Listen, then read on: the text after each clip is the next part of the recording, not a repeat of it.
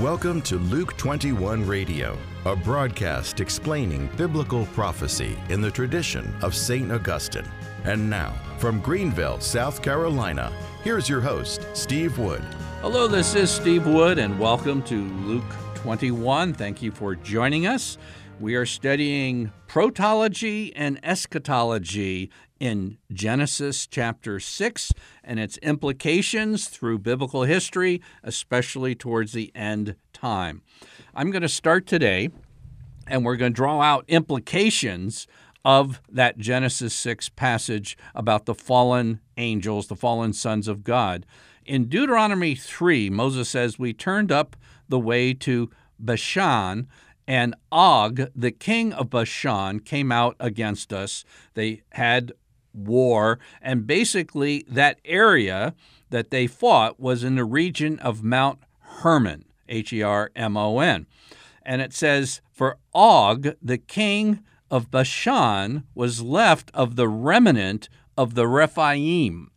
The Rephaim is a synonym, Rephaim is a synonym for the Nephilim. The Nephilim were the giants we read about that were the offspring of the sons of God, the fallen angels, and the daughters of men.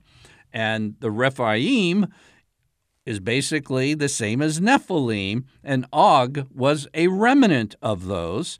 And it talks about his bed made of iron it was nine cubits long. Now, the cubits around a foot and a half, so you're talking about approximately a 13 foot bed. Doesn't mean he was this big, but he had a really big bed, 13 feet long, four cubits its breadth. And what was it trying to say? He was a, a, a mutant giant left over from what had launched in Genesis chapter 6. Now, if we go to First Enoch, which was a very common, widely read document uh, at the time of Christ, uh, the apostles' world, this was a very common religious book. It's a book I'm not.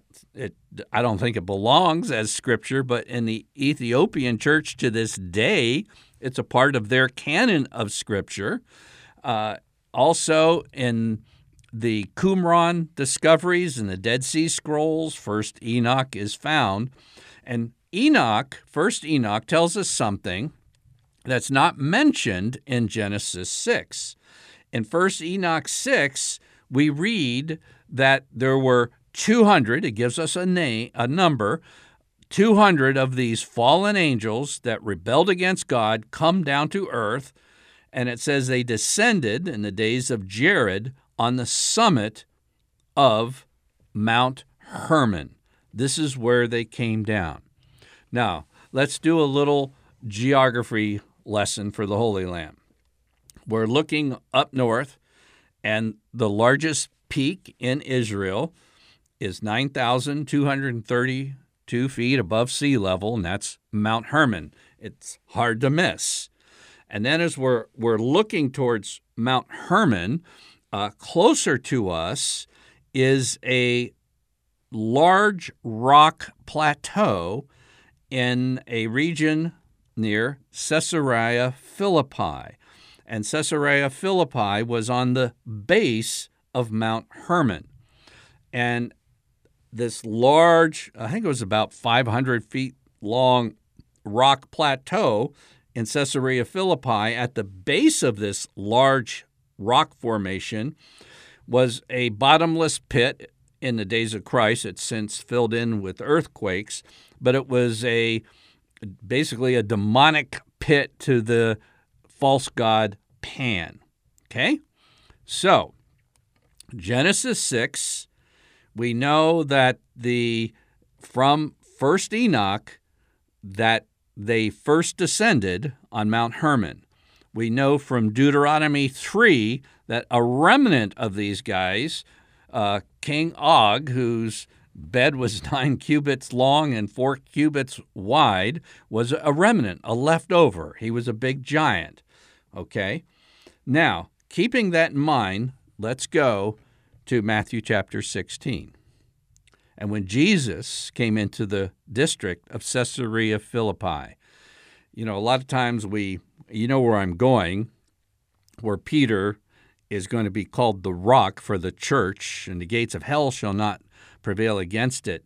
But to really get the point of what Jesus was saying, you need the geographic reference. It's the key to the whole passage because this is the region where all of this trouble that, again, sin moved from a garden to a worldwide spread that God had to bring an end to the basically the ancient world. It popped up again, remnants of this in the unholy land that Joshua had to lead the uh, people of Israel into. But Jesus comes to the district of Caesarea Philippi and says, Who do you say that I am?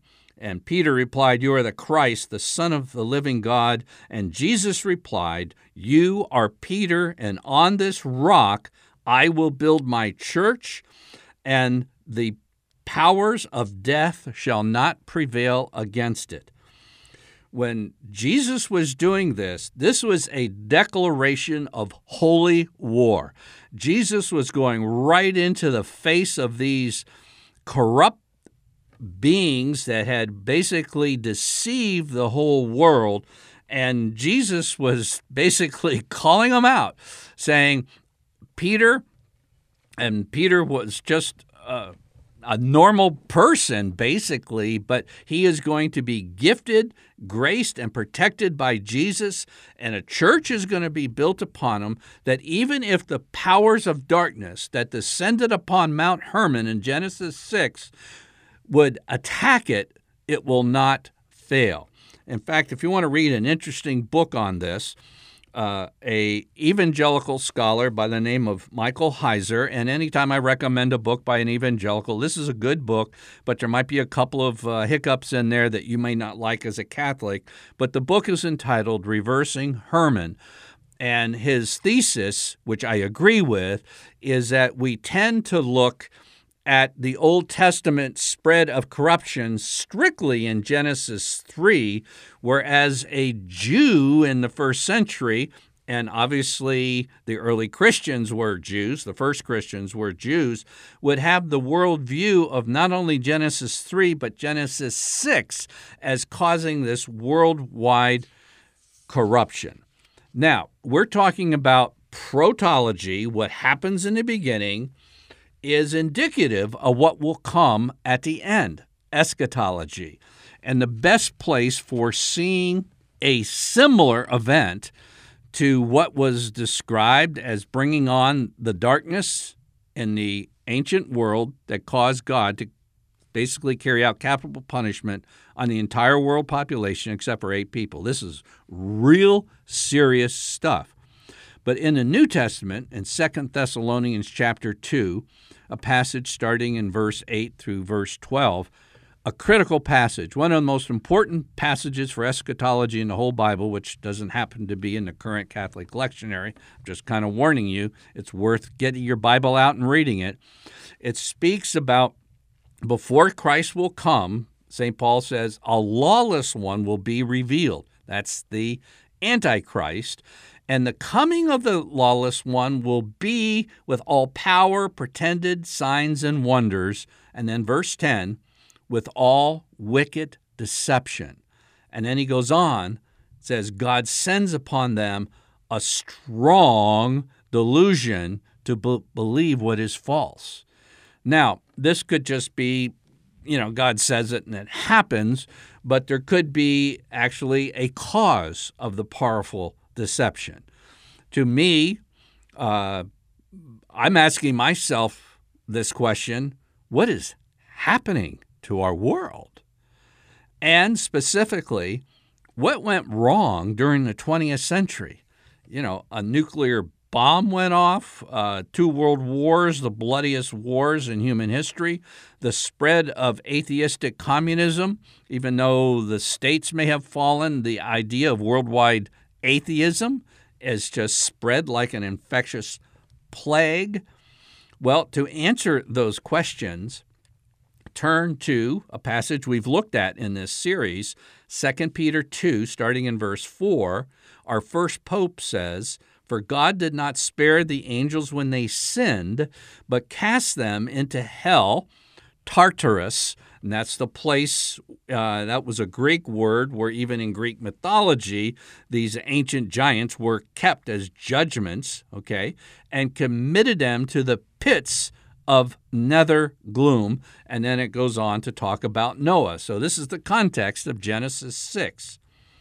Well, this is a educated assumption on my point. I try to make it very clear when I'm as clear as I can say, thus saith the Lord, and try to unfold scripture. And I'm certainly not perfect, but looking at this a good while and asking this questions what's the cause of the strong delusion, the worldwide deception? Well, it could just happen, but I happen to believe that eschatology is patterned after protology. And hence, this is my educated assumption. From Revelation 9, we read, The fifth angel blew his trumpet, and I saw a star falling from heaven to earth, and the key was given to the shaft of the bottomless pit. Remember that pit we just read about in 2 Peter 2. That pit is talked about in 1st Enoch, and it says, And the smoke of a great furnace arose and the air was darkened. To me, this is where the deception comes from that we read about in Second Thessalonians 2.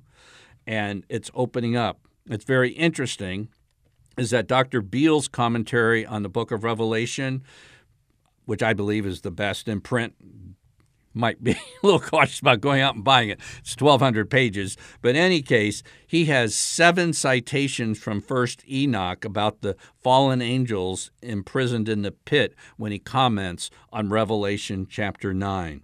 In other words, where does the spiritual blindness, again, leading to widespread deception and basically capturing an unbelieving humanity?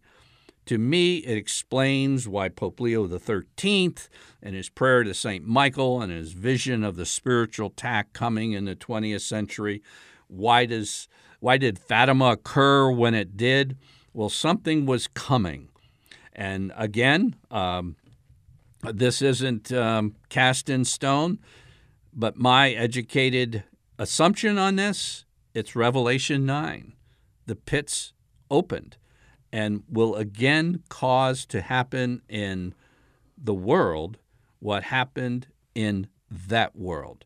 As it was in the days of Noah, so shall it be in the days of the coming of the Son of Man. The second coming will resemble the days of Noah. And the worldwide deception, the corruption, if you read First Enoch, I gave you a reference to the best uh, edition of that. All types of things arts of seduction, from the making of weapons, encouraging violence on the earth, was this was what was going on. Mankind had so corrupted his way that God was uh, to the point saying, This has to come to an end. And notice that the offspring were all these giants, uh, obvious some type of genetic manipulation was going on. Not all of it great when you end up with six fingers and six toes, but that's also what's going on, isn't it, with transhumanism and genetic engineering in our day. I'm Steve Wood, your host, and you've been listening to episode 222 of Luke 21 Radio.